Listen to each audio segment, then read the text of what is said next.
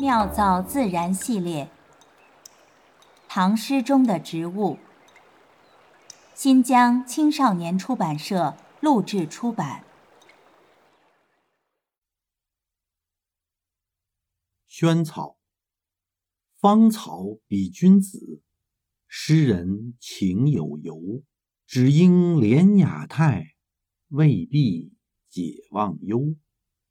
积雨沙亭小，微风显气幽。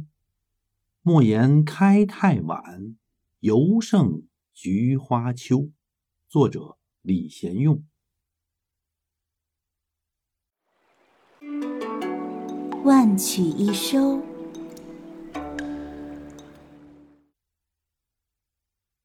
李贤用一生未仕，只做过推官。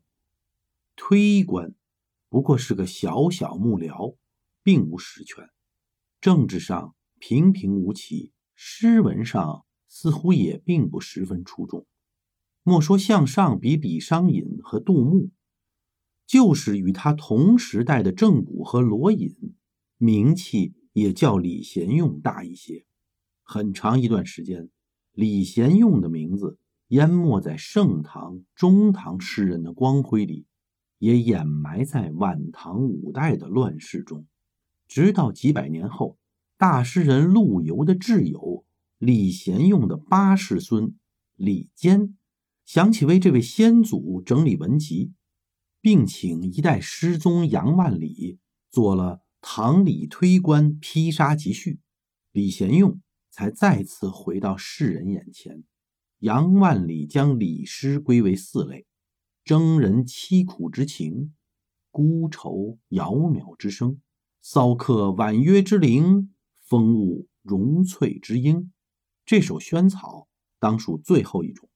古人认为萱草可以解忧，故又名忘忧草。《本草纲目》记载：忧思不能自遣。故欲树此草，玩味以忘忧也。无人为之疗愁。生活在动荡年代中的乱世文人，总是有着聊不尽的悲愁。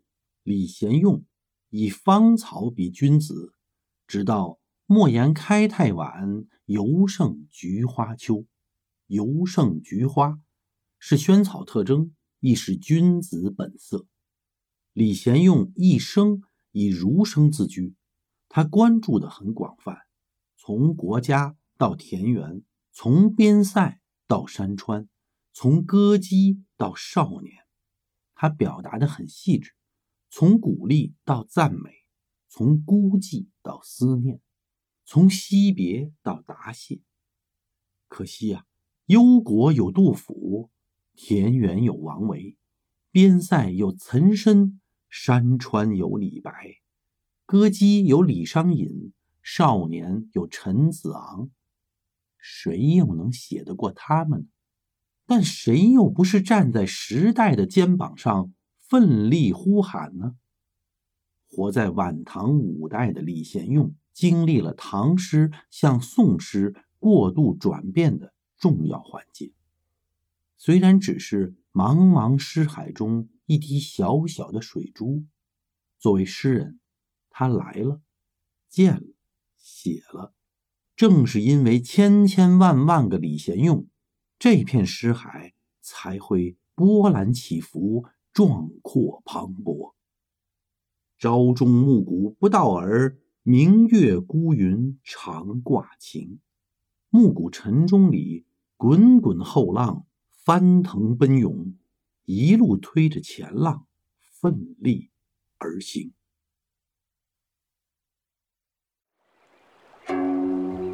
妙造自然。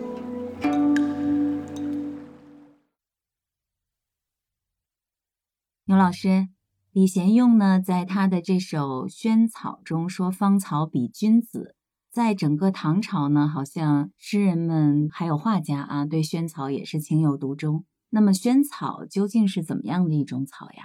萱草呢是百合科萱草属的一种多年生的草本植物。这个萱草啊，在中国的历史上很有名啊，它在很多很多过去的文化里面，嗯，都有不同的含义。比如说啊，在《诗经》里边有过嗯“焉得远草”，远就是望的意思，嗯，所以萱草呢，在古时候也叫忘忧草。忘忧草。哎，这个诗里边不是有“未必解忘忧”吗？哎嗯嗯嗯，其实就是这典故。我记得有一点印象，这个萱草好像以萱指的是高堂啊，指的是母亲。哎，是现在到母亲节呀，都送叫什么来着？康乃馨哎，对，康乃馨。呃，那实际上呢，过去啊，《诗经》里曾经有北堂幽暗，可以种萱。嗯北堂就是母亲，嗯，所以以在中国的传统文化里，萱草称为母亲花。嗯呃，还有呢，就是不知道你知不知道啊，嗯就是萱草，据说嗯有助生男孩的作用，所以它也叫 宜男草。你看这个萱草啊，嗯又是忘忧草，嗯又是母亲花，嗯又是宜男草。您说到这个宜男孩儿，我忽然想起来，大概在盛唐的时候，有一幅花鸟的屏风壁画，就出土在新疆的阿斯塔纳古墓群。那里面呀，好像有萱草的形象，应该呢就是您说的这种寓意。新疆的阿斯塔纳哈拉赫卓古墓群就曾经出土过六扇的花鸟屏风，嗯，它里面有一幅啊，好像就是有萱草，然后还可能有一只鸭子带着小鸭子，嗯嗯，应该就是有母亲呀，或者是多子的这种意味。哎，是是，这个呢是一种文化的标识啊，但是实际上呢，它没有什么科学根据啊。呃，历史上记载啊，嗯杨贵妃居住的兴庆宫嗯啊，遍种萱草，嗯而且呢，其他的这个妃嫔呢，听说了这件事儿以后呢，也变种萱草。嗯，可是呢，杨玉环和李隆基两个人恩爱了二十年，嗯都没有生孩子，所以说这个宜生男孩儿这个说法 其实是没有科学根据的。我看这个萱草的图片，我感觉它长得有点像咱们吃的那种黄花菜啊。哎，对，好多人啊就认为黄花菜就是萱草，嗯其实这个呢是有区别的。咱们吃的这黄花菜呢，嗯确实啊是百合科萱草属的植物，是同一种属的。哎，但是呢，咱们看的这个萱草呢、嗯是大花萱草，嗯黄花菜呢是黄花萱草，嗯，这两者是有区别的。呃那萱草可以食用吗？呃，萱草的根呢，因为含有水仙碱，其实是有毒的。哦，啊，它需要在水里边充分的浸泡以后，把这个水仙碱溶于水，然后用六十摄氏度以上的水煮透晾干才能食用啊。事实上，因为我们介绍植物的生态学的知识、啊，我们就不轻易的涉足到医学呀、餐饮啊啊，只是说呢，萱草的根呢确实是含有水仙碱有毒。嗯那么也有说法，比如吃黄花菜的时候，嗯说你一定要把它呃焯熟啊，啊，，其实也有这个意义那就说明它们两个都属于这个属啊，萱草属。嗯，可能这个属里的植物都稍微的带着那么一点点对对毒性对。，简单说吧，呃，诗里边写的萱草嗯叫做母亲草的、忘忧草的、疑难草的，是嗯大花萱草，嗯是观赏用的。吃的那黄花菜是黄花萱草。万曲一收，妙造自然。